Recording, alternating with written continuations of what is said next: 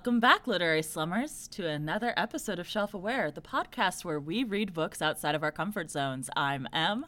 And I'm Anna. This week on Shelf Aware, we are starting a brand new unit just in time for the spooky time of year. Um, M has decided, as we did last year, we did a little bit of a horror unit. We did haunted, Haunted houses. houses. Yeah. So this year we're doing psychological horror thriller Ooh. type books. And we started with a classic, um, but an author I don't think any either of us have read, or I've read like one, but it was so long ago I couldn't tell you. I would say now that we're on the episode, an author I have purposefully avoided. Okay, yeah, yeah. I think that's fair. I think I've done that too. Um, but to uh, stop avoiding saying, we read Misery by Stephen King. So, Em, what did you think? I think Misery? This fit exactly in line with the reasons why I purposefully have avoided Stephen King, Mm, which mm-hmm. is it was well written and it was good. Like I think it was good, Okay, okay. but man, it was just shitty, right? Like, Yes. oh my gosh. and I, I think this is especially true of King's older works that it there's some stuff that's like, oh, it's problematic for the character to say that, but he's a character and that's okay. And some stuff where I'm just like, is this like an author viewpoint? I don't know. Mm-hmm. And especially with he writes about authors. Uh, Mhm. He's an author, Yeah. and they all like. And I There's read about this one specifically. He talks about his struggles with being like chained to writing horror, Mm-hmm. and he wanting to like branch out into fic- uh, fantasy and science fiction, Right. Um, and feel his like readers getting mad that he did that. So I was like, mm, how much? How much of Paul is Steve? Yeah, here? exactly. Yeah. And I, it's never seemed to me that Stephen King is like a terrible person or whatever, although, you know, he has been kind of shitty in regards to trans rights, but whatever. Yeah. Um, Yeah. It's more just kind of that thing of like, it's none of his work has ever been anything that I'm like, man, I gotta read that enough to, uh, can like to to counterpoint kind of the cishet white dude vibes that I get Yeah. from him, you know? Yes. Um, yes. But I, I did like this book. I think it was a good book. Was it scary? I don't think so. Like I wasn't scared basically at all for any of this book. And part of that might just be kind of the the issue of I have, you know, seen adaptations of this book, so I knew what was going to happen for a lot of it, not every single beat, but most of it.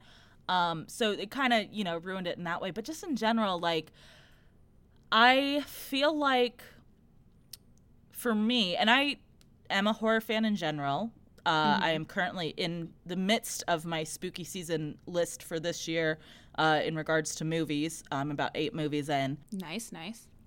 And I think in general, kind of the more modern uh, vibe towards psychological horror is kind of more uh, let's examine how we become the monster.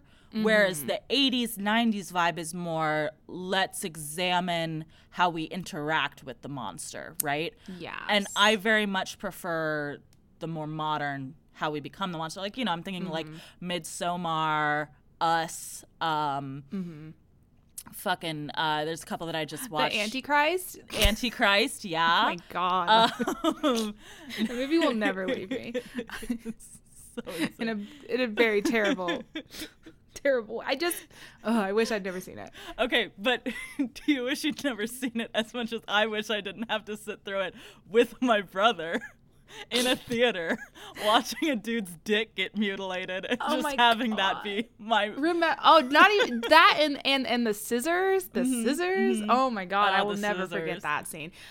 The, the thing about when we Chaos went to go reigns, see. Antichrist, we were reigns. we were lured there under false pretenses. Those false pretenses being we didn't know what this movie was at all. Like we were just like, okay, we're going to go see a movie, and our that our friend really wanted to go see.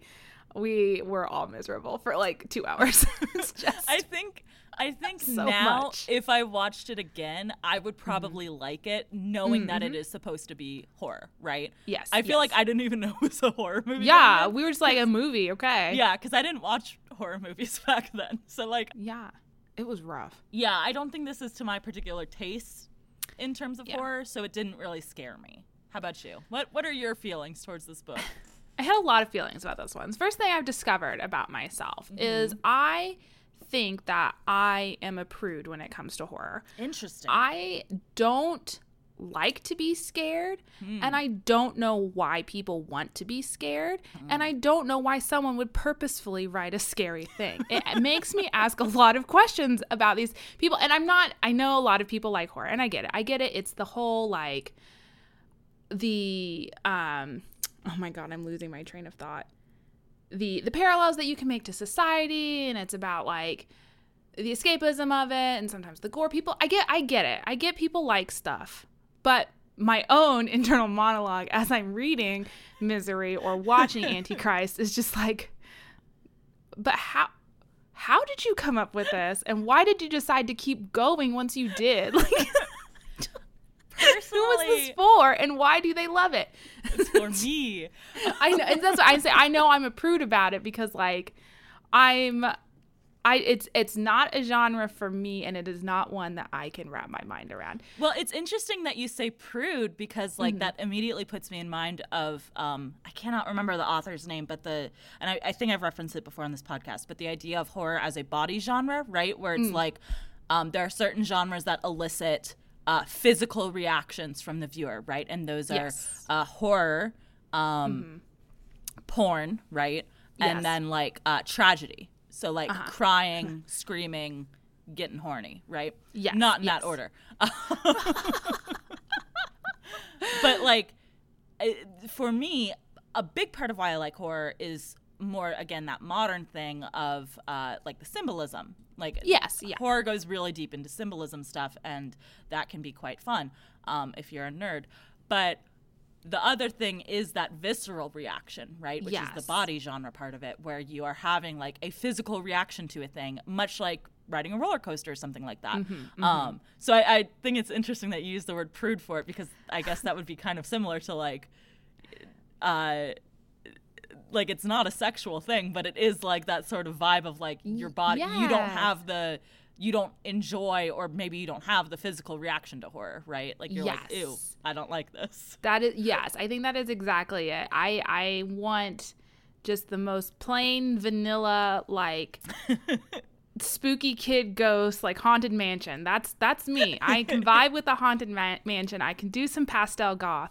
I cannot Stephen King and I this is I know he had like some serious drug issues in the 80s. I think this book was written as he was like trying to um stop using as much cocaine i think. I think this is this is this is post drugs stephen king. Um but i guess i don't know. There's just there's just so much in here that i just first of all i think it could have stood to be a hundred or more pages less like i was like how could you write so much misery how did i can i can get wanting to sit with something and wanting to make people uncomfortable but you did this for 400 pages buddy and this isn't even one of your longer books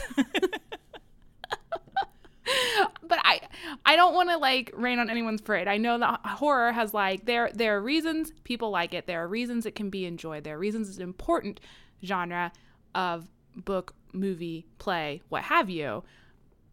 But for me, I'm I'm clutching my pearls. now how do you just you know this is our first dip into psychological horror but how do you compare this to last year's haunted house um, which one do you prefer I think personally, I prefer the haunted house one. And I think a big part of that is because when we, like you said, with the older psychological horrors, it's looking a lot at like, it's like me versus the the psychological horror. And I think a lot of times, uh, and I think my problem specifically with Misery and the character of Annie is like, this is clearly somebody who has a lot of mental health issues, and it's kind of like, grotesque it, yes, yes, and it's it, it's just furthering the stigma of like Yes. people with mental health issues, which is one. Of, I was like, just got she needed therapy. Why did nobody catch this? Like, not just therapy. She did need to be committed somewhere. Like she was cl- killing people for a very long time. But um, it's just the the way that it is used as a form of entertainment here really perpetuates a lot of the like you know people with mental health issues aren't deserving of people with mental health issues are dangerous, which Yes, is not true. People with mental health issues are far, far, far more likely to be a victim of a violent crime than the perpetrator. Um, and yeah, I, I agree. I think that this, and I'm sure we'll get into it more in the episode. Maybe we won't. Maybe we'll just say it here, and that'll be enough. But I feel like Yes. not. Um, I feel like this is one of these those things these bitches are gonna harp on. Sorry, sorry, we care.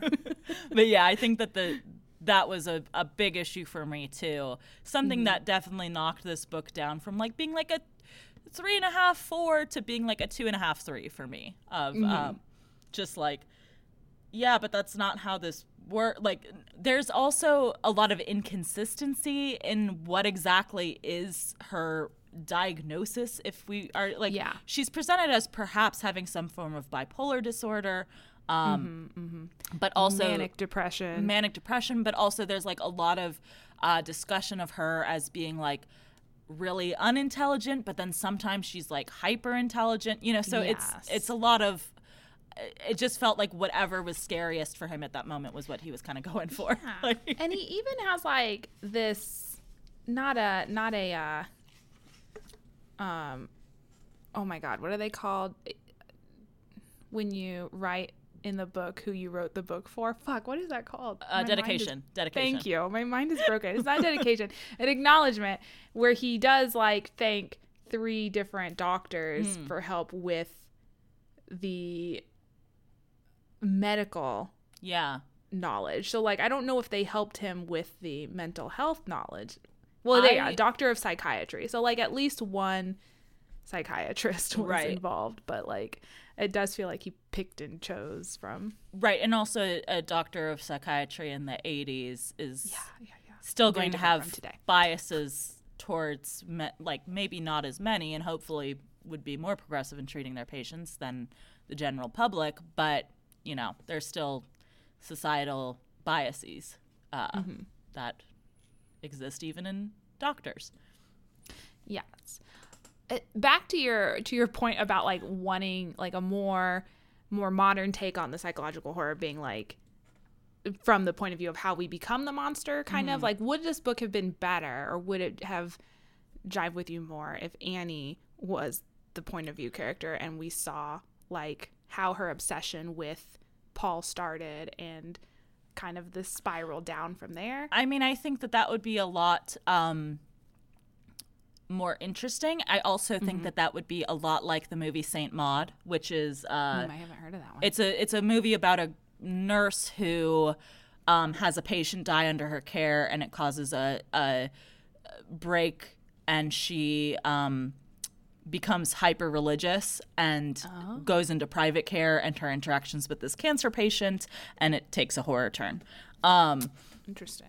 so it's almost exactly that of like a, a nurse who is you know does terrible things and how they got to that point right um, Yes. and i found that movie a lot more compelling than i find the story of misery Yeah, Paul was not really like sympathetic towards Mm. other than that like no one deserves to be kidnapped and tortured. i think i started warming up to him like later in the book when Uh-huh. he was entirely broken down oh, yeah, yeah, yeah. because a lot of this book is about like you can just read this whole book as Annie Wilkes being a metaphor for writer's block, right? Like, yes. so Uh-huh.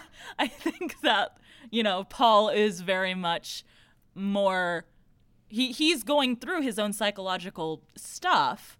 So Mm-hmm. once he kind of got to that of it being like him breaking down and like building himself back up, that was more interesting to me than like Paul at the beginning, who was just kind of like a shitty writer. like Yeah, really full of himself. Mm-hmm. Um, yes, I also liked Paul towards the end. Mm. I liked Paul at the beginning. I started to like Paul around, uh, around the rats, which is which is pretty close to the end. I was Mm. Yeah, like, yeah. okay, I see you now, Paul. you're starting to you're starting to be someone to root for. Um, I feel like we should probably do like the content warnings for Mm, the sure, book yeah. and possibly the episode. There's a lot in this one. Um, kidnapping, torture, body horror, gun violence, lawnmower violence. Probably references to rape might come up. Yes. Uh, murder, Murder, suicide, suicidal ide- ideations. Um, ableism, fat mhm. shaming. the N word is dropped in this book with a hard R.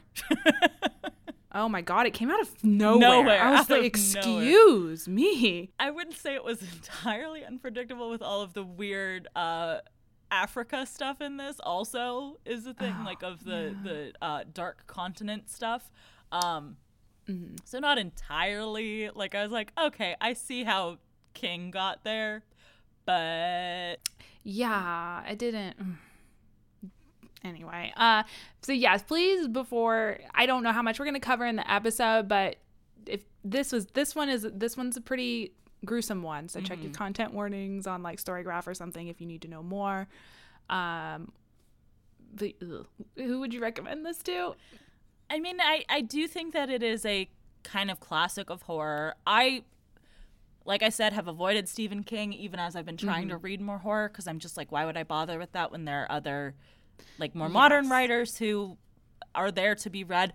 But I mean, I don't think it's. I, again, I liked the book. I thought it was uh, enjoyable if you like horror. You have to be prepared for some um, sentiments that are typical of the time, but do suck. Yeah. How about you? Um yeah, I mean, this is always like people always say this is one of Stephen King's better novels. I always it's like this or Pet Sematary, I feel like are the two that are always recommended by him. So, I mean, if you're if you're a horror fan, if you haven't if you want to try and get into Stephen King, I think this is a good entry point cuz it's short and Yeah. you don't have to like sit through the 700 pages of Salem's Lot or whatever it is to decide if you like Stephen King or not. Um if you like the kind of stories that are just like right right from the get-go don't let you go uh, or don't let up at all. It's just nonstop dread nonstop tension. Um i i did not care for my reading experience of this book but i did read it in like maybe three or four sessions just because it, it's an easy read and you want to know what's going to happen uh, but it is not a comfy experience um, But speaking of uh, reading experiences, have you read anything that maybe was a comfy experience or that you would prefer to misery? I, I I was so like prepared. I got a book from the library that was like, oh, this is like a psychological thriller, um, young adult written by an Asian author. And then I just like after reading this, I was like, okay. So I read a new manga series called Witch Hat Atelier, which is super cute. Uh, yes, Witch Hat Atelier or Atelier. I don't. I'm not French. I'm sorry. Kamome. Uh, yeah, Kamome Shirahama. Um, it is a. I would say probably young adult focus, kind of like a like how a Cardcaptor Sakura would be, but like it's just a bunch of young girls who. Uh, well, it centers around Coco, who discovers that the secret of magic is not really that like a special sort of person can become a witch. Anyone can be a witch. They just have to know how to draw these these certain sigils and stuff. So she sees that on accident, but instead of having her memory modified to forget that, she is taken as an apprentice to um, this witch guy. And she seems to be some sort of pawn between the good witches and the bad witches, and she just doesn't realize it. It's super cute, but also has a tiny, like, little bit of a sinister, like, something's going on that we're not aware of. There's obviously a bad guy that's manipulating things. Um, and then I also read the um what is it called? Sorry, the Inheritance Game series by Jennifer Lynn Barnes. Only two books. Are Oh. I've read a lot of her stuff uh, when I was coming up in high school. That's interesting. oh, I didn't. This is my first of hers. At least I think it was Jennifer. It might be a different Jennifer Lynn Barnes, like- but She's written. It looks like a lot of a lot of stuff that might be what a young M would like. um, just- I'm just like reading the series titles: "The Naturals," "Raised by Wolves." Yep, yep, read that one. Yeah, that all sounds like things we would read. um, but this is kind of like a Westing game situation. Like a girl finds out that she has, or, or like Knives Out, she finds out she's inherited a shit ton of money and a nice house, kind of swiped it out from underneath the family. She doesn't know why. They don't know why. She has to live in their big old mansion with them for a whole year in order to inherit these billions and billions of dollars. Um, and also, the guy that died has kind of left a little mystery scavenger hunt because he likes to play Ooh. games. So she's the there's four grandsons and they're all really hot and she has to team up with them to solve the mystery. Oh no. There's only a love triangle. There's no love pentagon or anything, but or star. I don't know what it is when there's only one. Like it's not a reverse harem situation. okay. Okay. Um, it's good. I I can read those. I sit down at like one sitting, read those books. They're very very easy, very like what I needed to not dwell on misery. So how about you? Um, I am dwelling on misery. Specifically, I'm trying to read more horror. And I was looking at like books of more modern horror that people were Uh-huh. suggesting, and uh, a couple came up a lot that I'm trying to make my way through now. But one of them was Okay. uh, "We Cast a Shadow" by Maurice Carlos Ruffin, which, much like Misery, did not scare me. It was not horror to me. I Uh-huh, kind of am uh-huh. like, is this supposed to be horror? But it was still good. It was, um, and it was a lot more of the modern psychological horror of Mm-hmm, in terms of like becoming the monster. Um, but the plot is also wild.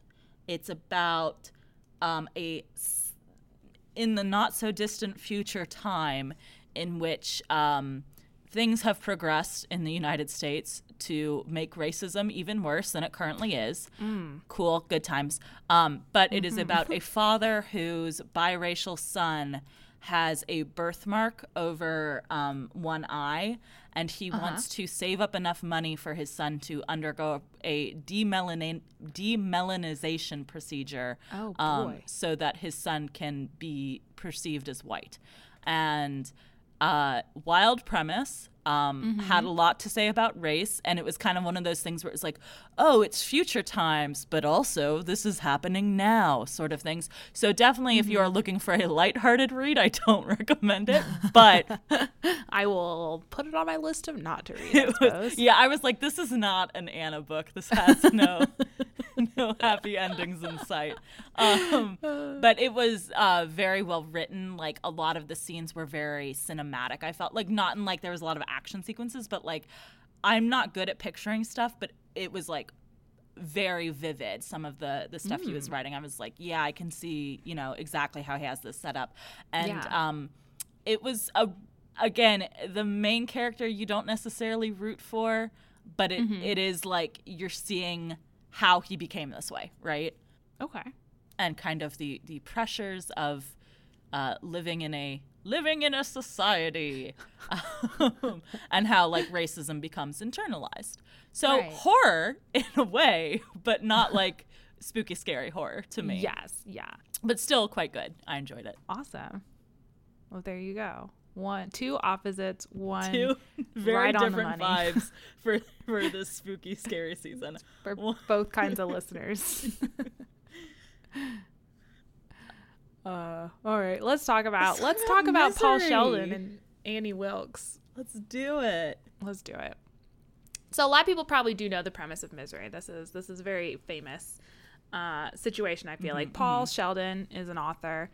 He wakes up in bed. His legs are like fucking destroyed, man. He the last thing he remembers, he uh, was staying in um, a hotel in Colorado in order to finish his latest novel, which he's he is most well known for writing these like I think Victorian era, like romance adventure novels about a woman named Misery and the men that love her. and- misery chastain oh yes, yes.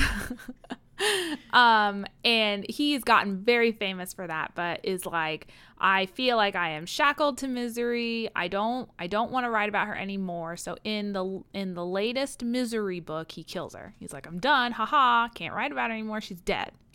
Suck on that. Um, and now he's working on his. suck on that very uh foreshadowing things to come Oh goodness, I didn't mean it. Um, he he's working on his his great American novel, uh, Fast Cars, which i got a is, fast car no, it was about no not that one no, I don't know that one.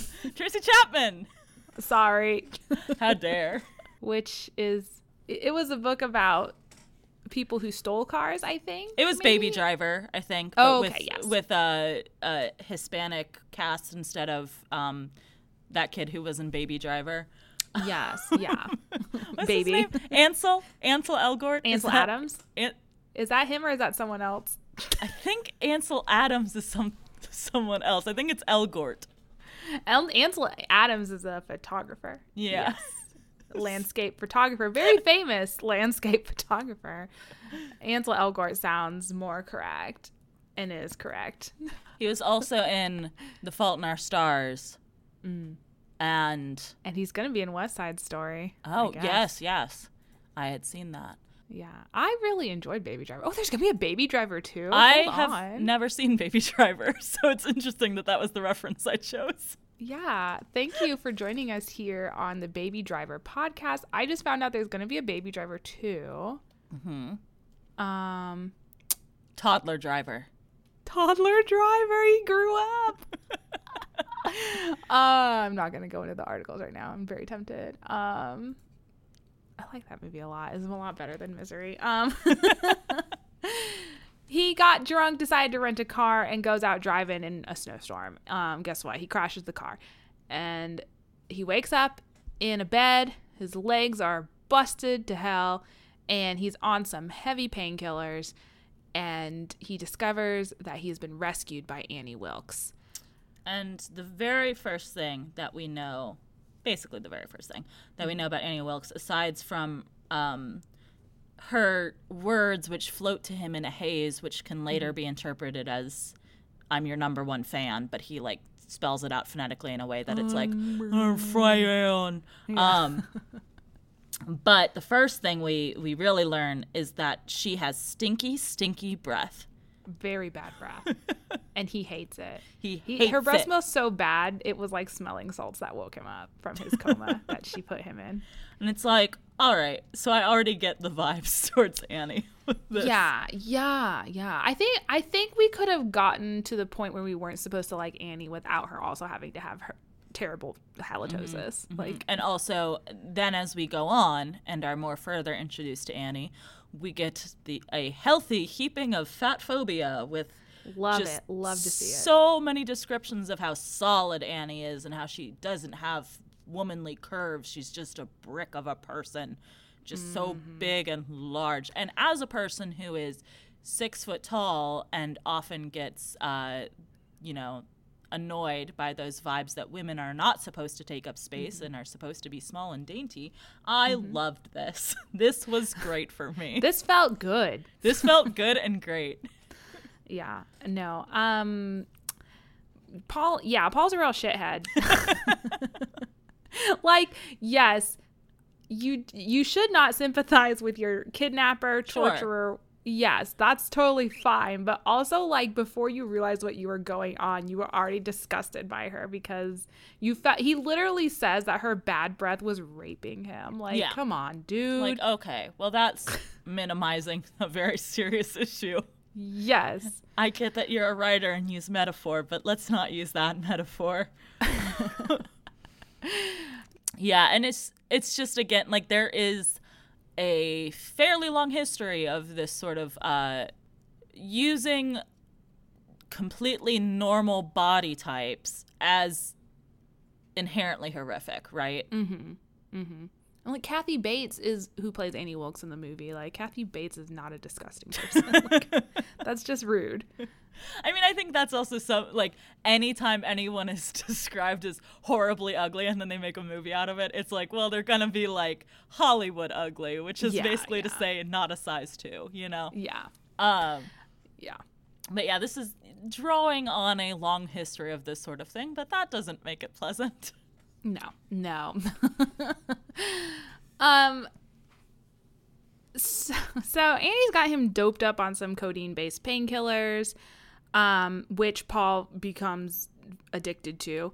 Um, and she is currently reading, she has a copy of of the last misery book that she's like very excited about reading but she also like Cece has the manuscript with him of the other the fast cars book and she um decides she's gonna read that doesn't care for it. It's, Not a fan. It's not. It's not misery. Doesn't have misery in it. Too many Um, F words. Too many cockadoodie F words. uh, cockadoodie is what Annie says instead of a swear. um. So she gets real mad. She um forces she forces Paul to burn this manuscript um or else she's going to like deprive him of the medicines that she has addicted him to which he needs because his legs are just shatters of bone there is no leg there anymore really other than like this is the shape the fleshy shape of leg there's no structure to it so he does and he decides at that moment he's like i hate annie and i'm going to kill her because she made me kill my book that i love or whatever I love this really good book that sounded Yeah. really good from when I was talking. Mm-hmm. about it and was like, hmm, I'm going to write about Hispanic people even though I'm a white man. This will end well. Don't you love that? Don't you love that so much? Um,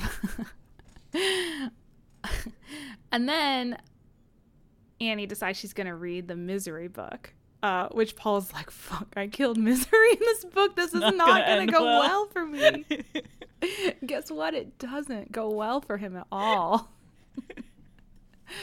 um, she, when she figures out that Misery has died, she leaves Paul alone in the house for a couple of days and he has no food, no water, and no painkillers. Um, and oh no, it's at that point that she asks him to burn. Sorry. After after she comes back, she's like, now we have to burn fast cars as your penance for um, killing misery or whatever.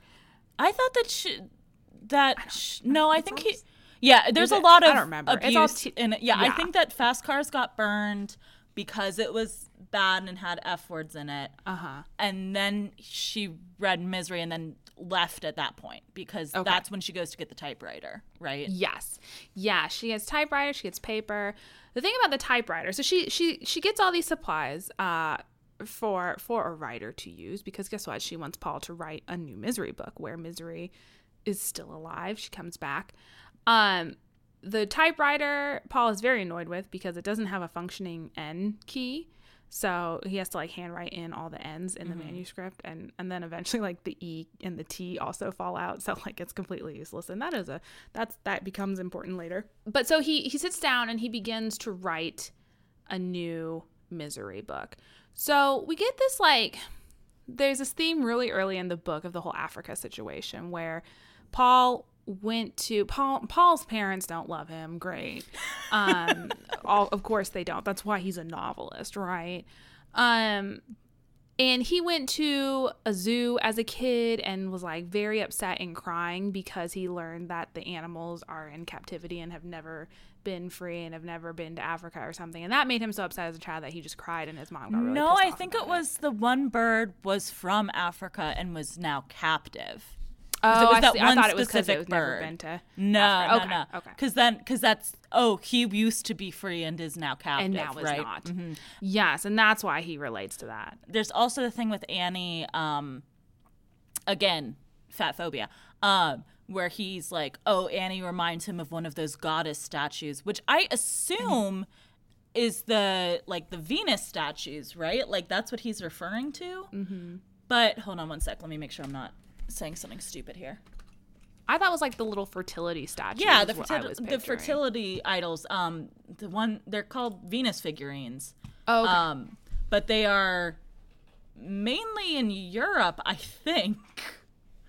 And also, they are very curvaceous, which is the opposite of what he says about Annie. So Mm-hmm. which I'm is that she is just like a rectangle. yeah, so I'm kind of confused as to like maybe he's referencing some other African statue, but I'm pretty sure the Venus figurines are yeah, like Venus of Willendorf is the like the most famous one, and that was in Austria. So like I don't quite. Where- know. Are those like the little like the Here, ones I'm imagining are like little squat and they're usually Mm-hmm. like a dark dark brown or black. Hold on, I'll put I'll put a link in the chat. Okay. There's probably some from like everywhere to be Yeah, yeah, honest. yeah. Like But like the oh yeah, Venus. That's what I was imagining. The Venus of Willendorf. You're right. Yeah, those are not from Africa. So Yeah. like I mean again, yeah, I'm sure there are, you know, similar because that's like the whole point, right? Is that like and actually, we don't really know if they were fertile. Anyway, um, Yeah.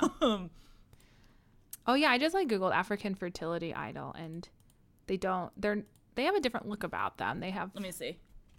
they're not as like round and curvaceous. They're more like they have curves but are mostly thin and taller. Cuz I feel like that's also not Annie, right? Cuz like like I could understand him the feelings of Annie being more like the Venus one than being of like an African fertility idol. Yeah, most of the fertility idols I'm seeing from Africa are not the vibe of Annie either. Yeah. Um, and I'm trying to let me actually look up the first time he refers to her as a goddess because that's um, when all this sort of stuff starts coming up. I know. The image of Annie Wilkes as an African idol out of She or King Solomon's Mines was both ludicrous and queerly apt. She was a big woman who, other than the large but unwelcoming swell of her bosom under the gray cardigan sweater she always wore, seemed to have no feminine curves at all. There was no defined roundness of hip or buttock or even calf below the endless succession of wool skirts she wore in the house. Her body was big but not generous. There was a feeling about her of clots and roadblocks rather than welcoming orifices or even open spaces, areas of hiatus. Um, okay, so there's a lot to unpack there. Yeah, yeah. yeah, poor poor Annie. You almost you almost feel bad for Annie here. Um But then you feel dumb for feeling bad for Annie as you get later. This is this is the problem where it's like, yes. oh, this is fat phobic. This is shitty. But then it justifies the fat phobia by making her evil. But it, that's still not justified. Like, Yes, you Did- can't make fat people evil. You can't make mentally ill people I mean, evil. Like fat people can be evil. Mentally ill people can be evil. But Yes, you shouldn't, like- you shouldn't use that sh- as a as a uh, a earmark as a red flag for them being evil, right? yes, Like, yes, yes, yeah. That, that that cannot be like yeah, yeah. You know what I'm saying. The first hint that something is wrong. Halitosis. God. But it's because she ate so much sweet stuff. That's why it's Hmm. so foul, is what we learn later. Okay, Paul. You're the one chugging down sardines from a can, sir. Yes, and drinking the water that she washed the floor with. I mean, that wasn't Barf. his fault, though. Yeah, no, that wasn't. Um, so so Annie gets him set up to to write a new misery book. She gets, gets him the typewriter. She gets him a wheelchair, which is very important, and she gets him paper. Paul's like, "This is the wrong paper, Annie. I can't work with this." Um, she gets pissed off about that, and um, they also have a conversation about um so so when Paul starts to write write the um the first chapter or two of this new misery book, he kind of like edit undoes the death of misery. Um, and Annie is not happy with this. She says in when I when I was younger, I used to go see these chapter plays of where like something exciting would happen and it would s- seemingly end with the death of the main character, but by the next episode they always got out of it, but there was always a reason why. And yes, it could have been like an unrealistic reason, but it was satisfying because there was one. Like I could get behind it because it was exciting. And Paul kind of like condescends to her and is like, okay, Annie, we'll do this. And, and, and Annie kind of starts to pick up on the fact that Paul is thinking that she's being stupid about this. So, in retaliation for that and him complaining about the paper, she like destroys his kneecap. Super cool. Which But again, like again, it's this thing where I'm almost on Annie's side for a lot Yeah. of the the first few interactions here. Like the paper thing, he's like mansplaining to her about like, oh well, obviously this paper is not good Look, quality. it's so you need to- blurry." you need to bring me good quality paper. And then like the, this where he's just like, oh well, I understand writing and you don't understand writing and whatever. And it's like, Paul, you're being a shithead, but then you're making Annie's perfectly reasonable? Like like thoughts like hey you shouldn't write a book this way. This is bad writing to seem mm-hmm. totally unreasonable because of the stuff she then does like destroy your kneecap. Yes, yeah, yes. yeah, there is like this interesting like Annie's methods get shit done, right? Right? Because like Paul writes probably what he says is the best book of his career, the best misery book, the best book hands down he's ever written. But the way that Annie got him there was not good. but it worked. Which I mean, again, as as a metaphor for creating art, like I Yes. get it. Of like, oh, the process destroys you, but like, is Yes. it worth it? You know, that sort of thing. I get it, but like also, this was real. This was it was just so much. It mm-hmm. was I don't know. I like I said, I feel like there was so much of this book. You could have you could have taken out like a, a hundred plus pages of this book, and I feel like you still could have retained the the essence of what is happening here is just the fact that like you have to sit with it for so Yeah. long which I, it's purposeful. I get it. Paul is there by himself in seclusion in this house for months with this woman dreading like am i gonna die? Should i die? Should i give up and just die? I don't is it worth fighting to live and to escape one day? And and you're supposed to be there along with him for that but like don't. I don't i didn't. I didn't i I I, mean, could have dipped when the pre- when the premise of any piece of media is there are two characters and you are going to live with those two characters for the vast majority of this book. Yep, and they you both know suck. You're going to be in for a lot of uh, soul searching just to pad oh my stuff out. God. I did skip uh, quite a few bits in the in the in the second and third sections. Um, after the very traumatizing thing that happens to, to Paul, I was like, I don't need your. This is all just. Yeah. See, I feel like I skipped more, like I skimmed more in the first few bits where I was like, okay, let's get to the gory stuff. Come Mm. Yeah. on. I can Enough- also see enough that, yeah. comparing her to an African statue. Let's get to the part where she, you know, mutilates you. Um, so he writes he writes this really good misery book where it turns out like they buried misery alive on accident because she was stung by a bee. And there's like it's a whole thing. He comes up with these great this great plot this great explanation for it. Also the characters end up going to africa on some sort of indiana jones type adventure. Mm-hmm. I didn't follow didn't really care to read the misery sections because like this is why in here i don't care misery sections. I, was I like, want the whole misery book, but I the the the whiplash from the mood changes. I was like, I was hmm. here for it. so um, at some point, Annie hits like a real low where she's she's in the very depressive part of of her manic depression or the the bipolar. I don't I don't I I cannot uh diagnose her. I don't know, but I she's hit a low. Paul uses the term manic depressive, manic depressive to describe her. So that is Yes. the term that I will probably default to for most of this because we are not therapists or Yes. uh, psychiatrists or uh, in things. dealing with an actual person and not a fictional creation. yes, also that.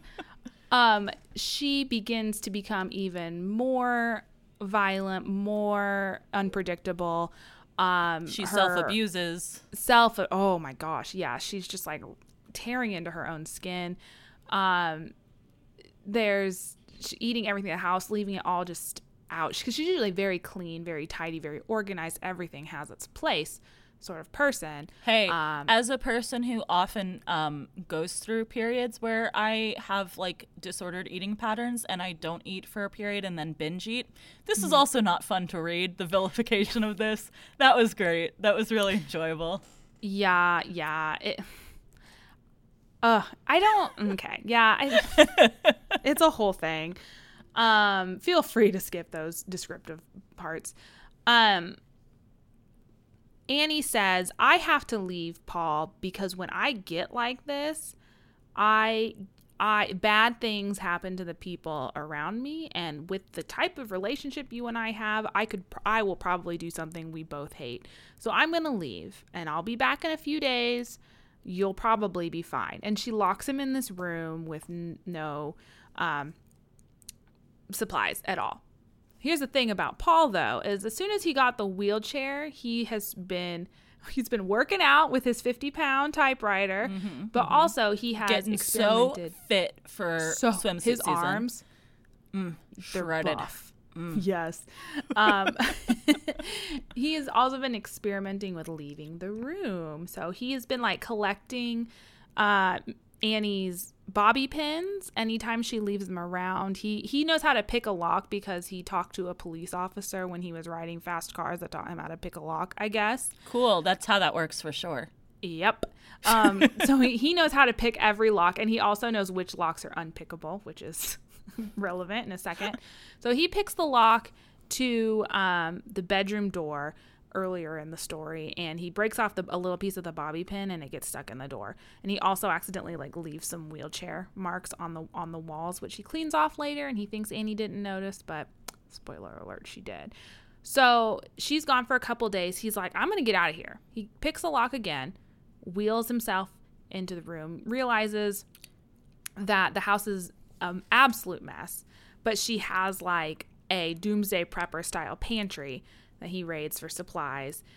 Um, May I just say, as somebody who has used bobby pins to pick locks in my family house, um, I don't know how he broke one off in there. Like, ha- Yeah, I, don't- feel don't like know. I feel like Stephen King didn't research bobby pins enough because like they didn't they wouldn't maybe break they were except- different in the eighties. Maybe like you'd have know. to bend it backwards, and I don't know what. Anyway, um, he realizes that the phone line is dead. She has no phone, and that she has locked all of the doors that lead outside with super awesome locks that cannot be picked, and the windows are he can't because his legs. He can't do windows. So he's like, well. I'm kind of resigning myself to staying here in this house. Um, this is not the time for me to escape. I will die. There's also a ton of snow outside, or no mud at this point, because the snow snow's gone by. It's spring now.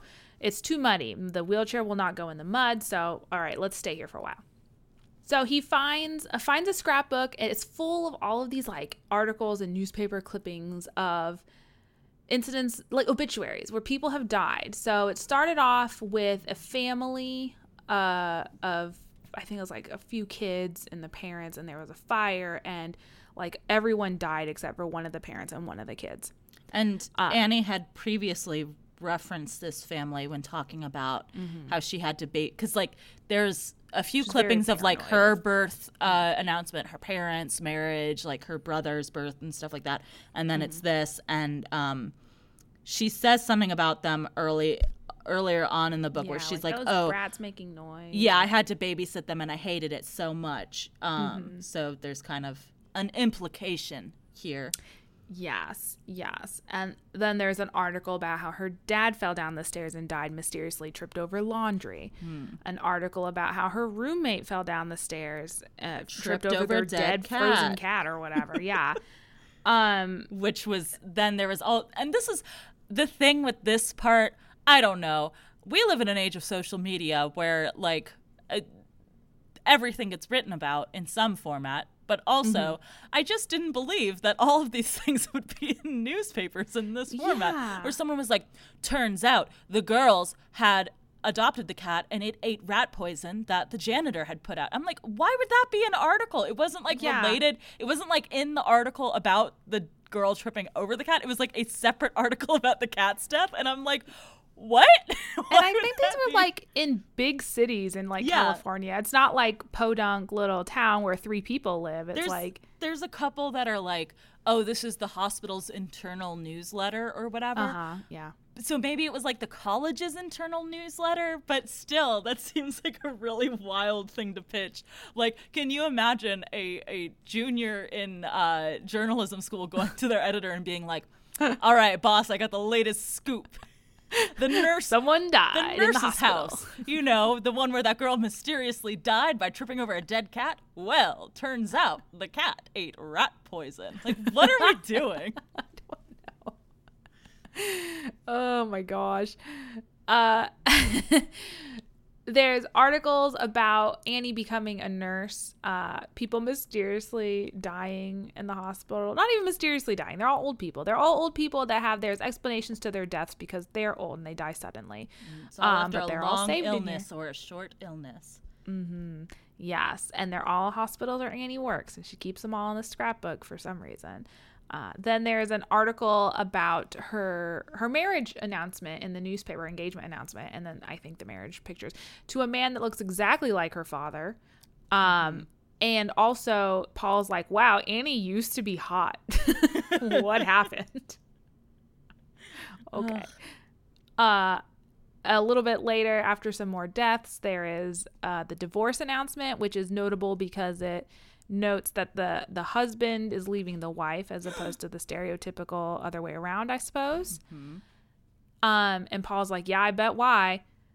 And then more, more, more killings, more deaths in the hospital, and then there's a turn because Annie becomes the head of a nursery unit at a hospital that she's working at, and when healthy babies start dying, people start investigating. So they kind of catch on to Annie uh, possibly causing the deaths of these poor babies, and she is uh, she has a trial in Denver, which is something she's very sensitive about. She she brought that up earlier in the book as well. Um, and after a trial uh, where they don't have enough like actual physical evidence, they just have bad vibes to present to the jury. The jury finds her not guilty, so she's let go. She's photographed uh, in her jail cell during during all of this reading uh, one of Paul's misery books. So also with the baby, the baby deaths though, Cherry. I don't think we we we put a trigger warning for that one at the front, but mm. hey, here they are. With the infant murders, they're like they don't have enough evidence except for you know videos that show her going in and out at times of death, which like the defense is like, yeah, but she's the maternity mm. nurse, so she would be doing that all the time, always. So here's a bunch uh, of other yeah, videos. Okay and also a handprint on the face of the baby with her ring on his hand and on his that's that's evidence that's really what? good evidence and also though how did you if this was how she was this is very grim i'm so sorry if she was killing because they're like maybe it was formula like no formula she was just was putting her hand she on their faces because i thought okay so she's like putting rat poison in the formula got it mm-hmm. I thought that's what it was, but no, apparently she's just suffocating them to death. How did you not, like with the first couple babies, not notice How did that? you not question that? That's yeah. very different if they've got fingerprints all over their little faces. All like, what over. the fuck? yes, I. I don't know. Maybe I just I might be might be one of those like I watch I've seen too many procedurals where mm-hmm. they can like get the tiniest bit of evidence to crack the case or whatever. But I was like, I just don't understand how she got away with this for as long as she did. Like, I get it. Like older people in the hospital, likely chance that they're gonna die suddenly because of complications or whatever. But I just I'm willing I'm willing to give the old people a pass as well. And there's like old people and also like to have known something. Yeah, and also like there's a few people in comas and stuff like that. Um mm. so like I can give those a pass, not a moral pass, but a logistical pass. just want to be clear so it doesn't take it out of context because I think that is like there have been killer nurses that like yeah angels yeah I was thinking like Dr. Kevorkian yeah, or whatever. That is a thing that has happened, so mm-hmm. sure, and like they get away with murdering hundreds of people before uh, they're found out because hey, people die in hospitals. But the baby stuff, I'm just like, okay, so you have even the security footage, like you have security footage of her going mm-hmm. in when these babies were killed. So you theoretically have security footage that proves no one else was there. So yes, I don't. It's not even like I think I've watched too many procedurals and they should be able to pick up on a little bit of evidence because like real cops in the real world overlook evidence mm-hmm. all the time. But there is a difference between a baby that has been poisoned by bad formula and a baby mm-hmm. that has been choked out. Like that that should show yes. up on an autopsy. Yeah. so the only way that I'm like this would make sense is if they didn't think it was if they thought it was natural causes, which they clearly mm-hmm. don't. So I'm like mm-hmm. once you mm-hmm. know she is the only, only one in the room at it, this then. time, either that or there were other nurses in the NICU while she's choking out babies. Like what yeah. were they doing? turning blind eye. She's our boss, man. I Whatever guess. she wants to do, I guess. I got. I can't lose this job. God, I yeah. I mm, that. This was too so, much suspension of disbelief. I think. yes. The, the baby killing. Yeah. and then this graphic ends with just an article saying like Paul Sheldon, the famous author, has been missing, but his his editor just thinks he's being an asshole and not getting in touch with him. Like, and Paul's like, wow, that's the mark I've left on the world. like, yeah, I wonder why, Paul. Um, so he sees all this. He's like, okay, the person that has me captive, if I didn't realize it by now, is definitely certifiably not someone I want to be stuck in a house with forever. I gotta, I gotta kill her. So he goes, he grabs a butcher knife, he stores all of his supplies under his mattress, and just waits for Annie to get back. Annie comes back the middle of the night. Paul is sleeping, and she um, injects him with some sort of anesthetic where he is still alive and or not alive sorry where he's still awake and aware of what is happening to him enough so that he can like follow a conversation or her monologue whatever you want to call it. Um, and she explains to him like paul i know what you've been doing. I know you've been leaving the room. I saw the wheelchair marks you've left. I noticed supplies were missing things were messed with but you know what how i really know that you've been out of this room is because I left a trap. I booby trapped things in the house. I left my hairs. I left my hairs in places where if they were disturbed, I'd know someone someone was messing with my stuff. And Paul, you're the only other one in this house, so had to have been you. And then she cuts off Paul's foot with an axe. it's very distressing. And there's Very more graphic. there's more allusions drawn to Africa in this section where she's like, "Do you know what people used to do in the diamond mines when people would steal diamonds from the diamond Mm. mines? They'd hobble them so they could still work but couldn't run anymore." And it's like, "Okay, cool. I don't really get what this whole Africa connection is. I'm very because we got the the she's a goddess from Africa, the uh His The- it comes his, Africa becomes his rallying cry. yeah, and he's he's He just yells Africa. Yes, at one point he literally Which- just yells Africa like, me." okay. Okay. I don't like I get that there is some metaphor here cuz he says a lot of things that like oh the dark continent and there's like allusions to Conrad and stuff and I'm like I get something is happening here and it might be racist, not sure. Uh but there's a lot of vibes of like Africa and I don't know why or what the significant like Yeah. I'm trying to because you could change it to something else, right, and just have all of the things be that, but you couldn't Mm-hmm. really because there's not really another place that would stand in for Africa. But I don't know what point that's making. like, I'm like, Yeah, is it just because the like the bird was from Africa. The goddess, she's compared to a goddess from Africa. Mm-hmm. yes. He's like, I think it's. I think what he's trying to do is be like Africa is the place where like the the id, the ego, the super ego, right? That Africa is Uh-huh. the id, right? Of like humanity, which is a common literary thing of like everybody came out of Africa, so like that's the root, that's the base, and that also Mm-hmm. gets into really shitty racist stuff of like African people are somehow more uh, less evolved or whatever, which is shitty and racist. But I think that is what it's like. That vibe is what it's going for. Of like, all of this stuff is like this psychoanalysis again of like how to create art, and you have to get back to this like base place of just emotions and whatever. Um, But I, I, and I get that, but I don't love that it's being tied to Africa in this way. It seems yeah, really just- unfair to Africa. Uh, yeah, it's it's weird, weird vibes. Weird. I didn't want to. I didn't want to like look into it too much because I knew it was gonna be un- unsatisfying. I'm sure so. that someone has written a paper about like Yeah. the meaning Oh, of yeah. Africa in Stephen King's Misery, I'm sure. but I just don't care to look into it. Yes. Also same. It's exhausting. um so that's how that's how part 2 of this book ends. Then we get into part 3 and Paul is A right down in the dumps. yeah, he's all he does is write and sleep and eat, watches MASH with Annie, I guess. Um he we learn he has lost his thumb. Um is very nonchalant at first. I was like, did I miss something in, Right. in the axe axe scene? I went back and against my will reread that to see where he lost his thumb.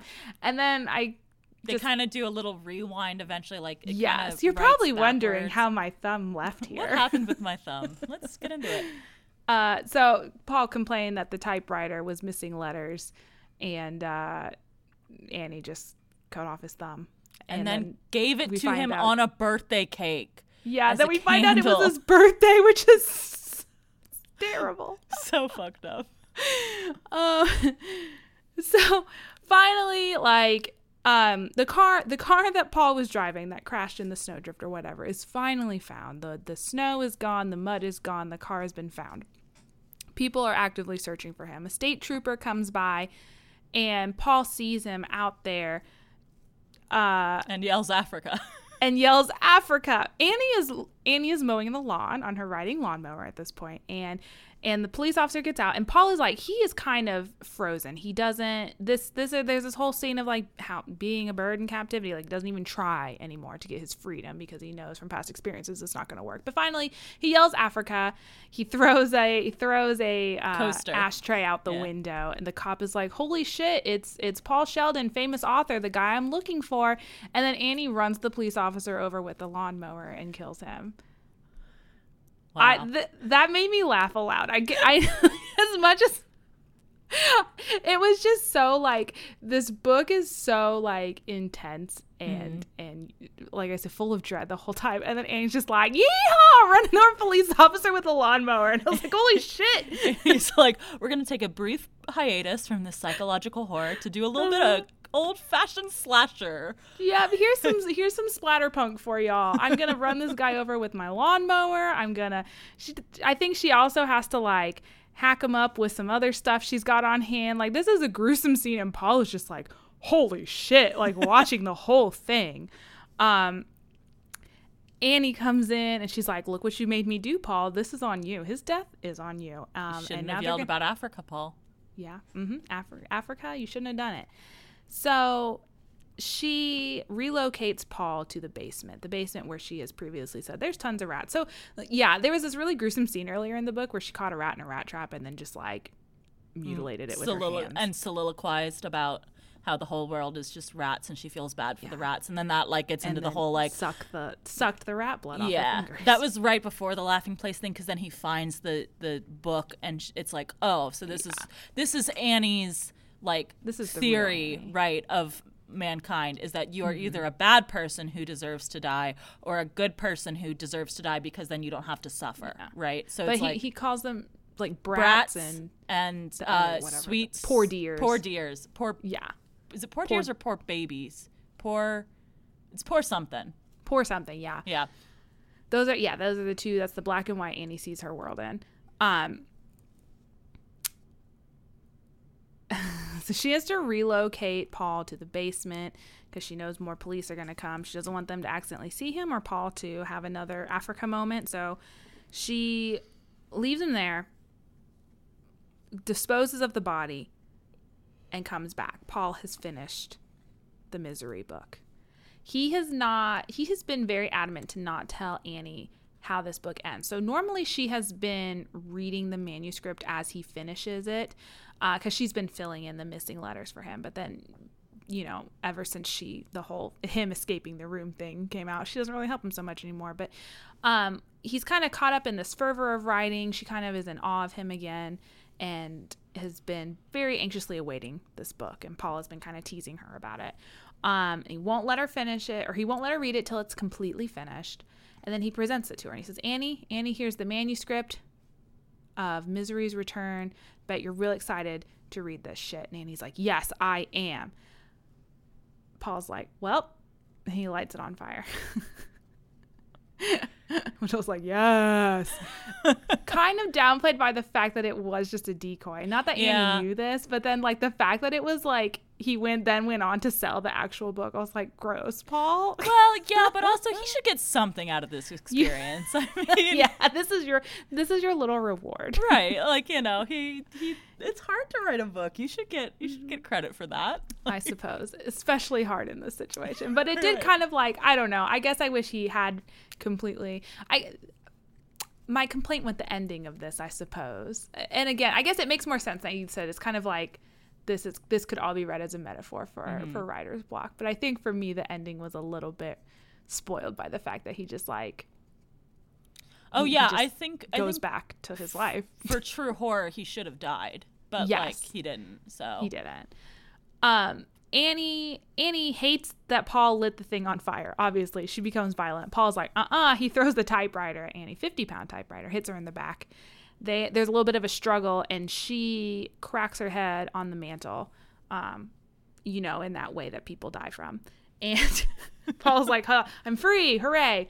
Um, but not before he shoves the burning manuscript down her throat. Oh yeah, I forgot about that. and Yeah. compares it to raping her.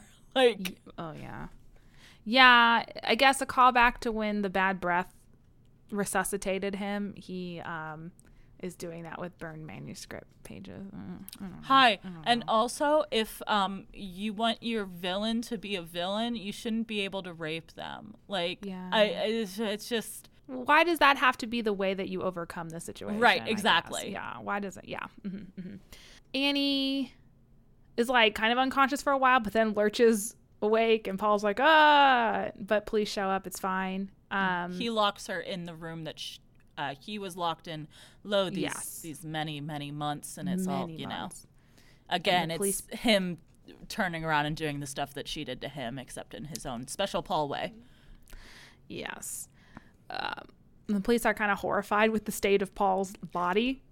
Uh, but it's okay because modern medicine. They they get him a prosthetic, they re-break his legs and set them again, and he's got to go to therapy. I don't know if he does, but he he, he does drink a lot. Uh, he sells his book, struggles with some writer's block and some terrible nightmares about Annie.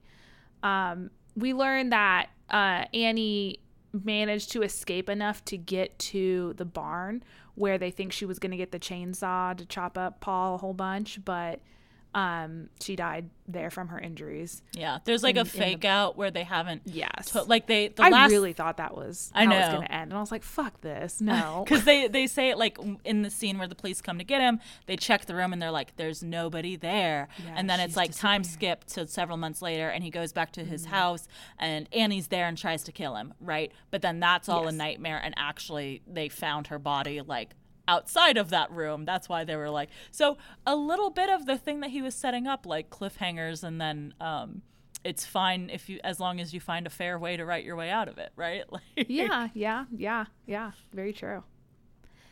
Um, and, and, and he gets over his his writer's block. Like he, he finds a new story to write. He sees this kid pushing pushing a skunk in a in a shopping cart He's like, down "Cool. the street, and he's like, a is- whole novel out of that. So good for this you, This is my new muse yeah, I think it sounded like it was going to be like a children's story, so I was a little bit concerned. I don't know. I don't know. I don't know though. that's this book. That's that's fucking misery, man. Was Cool. quite miserable, Yeah. but in a fun way, maybe if you're into that. Not for me. yeah, if you're into it. I'm not I'm not here. I don't I don't want to like I don't want to yuck your yum, but I also feel like I want to make like my stand. I, I want to have an opinion about it and I Yeah. want like I want people to know it, but also I just want I don't want to make people feel bad for liking horror. I get it. It's it's there's something there's a thrill of it. It's like it's just it can be fun, it can be exciting. And it's Um, all metaphor, baby. It's just it's breaking down the metaphors. Gotta and love that. all- yeah. I feel like that's like as much as I like the jump scare body genre part of it, which I do like, but I have to be in the right mood for that. Um, you know. Do I? I also just really enjoy like so much of horror is just like breaking down what the metaphors mean, right? Uh-huh. And like uh-huh. what does this symbolize and why are they showing this picture of like and the thing you can make anything spooky if you put a good filter over it and some good mood music you know? Mm-hmm. Any item can be spooky but it's like but why did they choose this item and what is it that they're trying to say right? Because like obviously you have things like slasher and body horror where it's you mm-hmm. know gore and stuff like that which gets more to the visceral reaction stuff. But I really enjoy the the way that horror is used as a lens and how how literary it can be. Right? Yeah, yeah. That's I, my yeah, shit. I think that's true. I feel like that kind of also I don't know, I feel like I'm like the snob that's like, "Oh, I don't like the I like the literary fiction of horror, not the not the spec fic of horror." But I, I don't think it's even a spec fic versus versus No, literary it's fic. But yeah, the- it's the the gore stuff is not. is not necessary to a horror novel, I don't think, which I guess we're kind of getting to what do we look for in the next one. Yeah. Um All personally personally personally I would like something that is actually scary to me, which I know that that is Okay. hard to accomplish without Give me a list of your deepest, darkest fears. So I think the main thing is that it has to be a situation in which anybody could find themselves in, right? Because like we kind of saw this Yeah. with the ruins versus the haunted house stuff. Where haunted houses, I'm like, those are scary because everybody lives. Mm-hmm. Everyone could. Everybody yeah, sleeps Ghosts can be somewhere, anywhere. right? But not even Yeah. ghosts, but just like the idea of like the place that you inhabit Mm. is not safe, right? That is a scary concept, and it applies pretty much universally. And ghosts are real. Uh, Ghosts are not real, but that's fine. Agree to disagree. I, I like the ruins where I was like, I'm never going to go on a jungle expedition Hmm. to some old ruins and get eaten by plant monsters. That is Yeah, not scary to me. Probably not. I mean, who knows what the future holds. But this also where I'm like, I We'd am probably not. be more likely to go to the old island. yeah. where I'm like, I am not a uh, famous writer. I don't have scary fans who could kidnap me. Um, this is not scary. To Mm-hmm. I me. wouldn't drive in a snowstorm. I wouldn't do these things. Right. So what I want is probably psychological horror that is I think probably book 3 is we're going to lean more towards psychological horror, horror that is more modern in terms of becoming the monster. Um, but in the next one I would like a situation that anyone could find themselves in, not a highly specific like horror thing, you know? But also Mm-hmm, as long as it's scary, you know, I'm down. Yeah. Wow. I have a good idea for my next book. Great. I actually have I actually have a pretty good idea for the whole unit. I think Oh, I know good. how I want it to play out, but we'll see. I'm gonna try and find things that scare you. Okay. Um and also I'm gonna try and throw in a book I actually know I like. So All right. go easy on myself. I will say I think the scariest, the movie that scares me the most Uh-huh. um, that I have seen is It Follows, Okay. which it's like, or if you haven't seen that, it's like a Does sex. something follow? Yeah, it's like a sex demon. Um, Okay, yes, you told me about this yeah, one. that follows you around and can take any form and just shows up and walks really slowly at you. Uh, Mm-hmm. Super scary. The walking slowly at you in daylight thing, terrifying. Hate Mm. it. Um, Mm-hmm, Still have occasional nightmares about that movie. Love it. Where can I find the equivalent of, of a- I don't know. book walking slowly towards you in the daylight? I don't know, but that's what you got to aim for is walking slowly. Uh, okay, I'll try and work with that. Um, all right, so we are not going straight into the next book of this unit. Of course, we have No. um, Why would we? silly. Uh, next week we have another Morse Monday with Animorphs number forty-eight, The Return, and then after that we are wrapping up our two units that we have teased as not being fully wrapped Y'all. up. so we are wrapping up both So excited for this, though. both prehistoric novels and our Highland Time Slip romance novels unit Mm-hmm. with a book that combines the two, although not Scottish, but it is in fact a prehistoric time slip romance. Can you imagine the power this book holds over our podcast? So much power it has. Uh, so we're reading Transcendence by Shay Savage. I'm a little bit salty about this. Okay, so we have like a situation with the Kingdom of Thirst podcast where we read very closely together Clan of the Cave Bear and posted episodes about it. Uh, we got there first for Clan of the Cave Bear, but y'all, Kingdom of Thirst beat us for Transcendence. I was when when I saw their tweet, I was like, God damn it. I love it though. I have not listened to it. I don't want to spoil myself. So you guys uh go listen to Kingdom of Thirst, but not that episode yet. if you're our true fan. No, I'm just kidding. Do what you want. I know um there's Show, I them, guess show them some her- love. Yes, yeah. Kingdom of Thirst is a very enjoyable romance podcast. I love it. Um but that being said, come back and come back in two weeks also for us. Uh, in the meantime, if you have any books you would like for us to read on the podcast, either because you think we'll love them or hate them, if you found a weird niche time slip throw it our way. You can tweet at us at shelfawarecast or email us shelfawarecast at gmail.com. As always, thank you to Ben Cope for the use of our theme song. You can check out his YouTube channel in our show notes below. We are also on all of your favorite podcast aggregating platforms. So if you haven't followed or subscribed to us on one of those, you definitely should because I will. I don't want to say I'd be like Annie. No, don't. I was an about Annie. to. I don't want to. Well, I would. I would lock you in a room until you made a better podcast than us. How about how about if you try to be like misery and crawl out of your grave to? to There you go. Yes. Yes. There you go. You will bury me alive, uh, but I will I will resurface. You will and, bury her uh, with your indifference. Yes, and force you to to love me and this podcast. Uh, if you use Apple Podcasts, we'd very much appreciate a five star review. But if you don't, that's all right because you are allowed to talk about us anywhere on the internet you would like. In the words of Stephen King, why couldn't that have happened to him? Because writers remember everything, Paul, especially the hurts. Strip a writer to the buff, point to the scars, and he'll tell you the story of each small one. From the big ones, you get novels, not amnesia. A little talent is a nice thing to have if you want to be a writer, but the only real requirement is that ability to remember the story of every scar. I mean, like most people can remember where they got scars from. I don't think this is a special would- ability. Yeah, yeah, I would think so.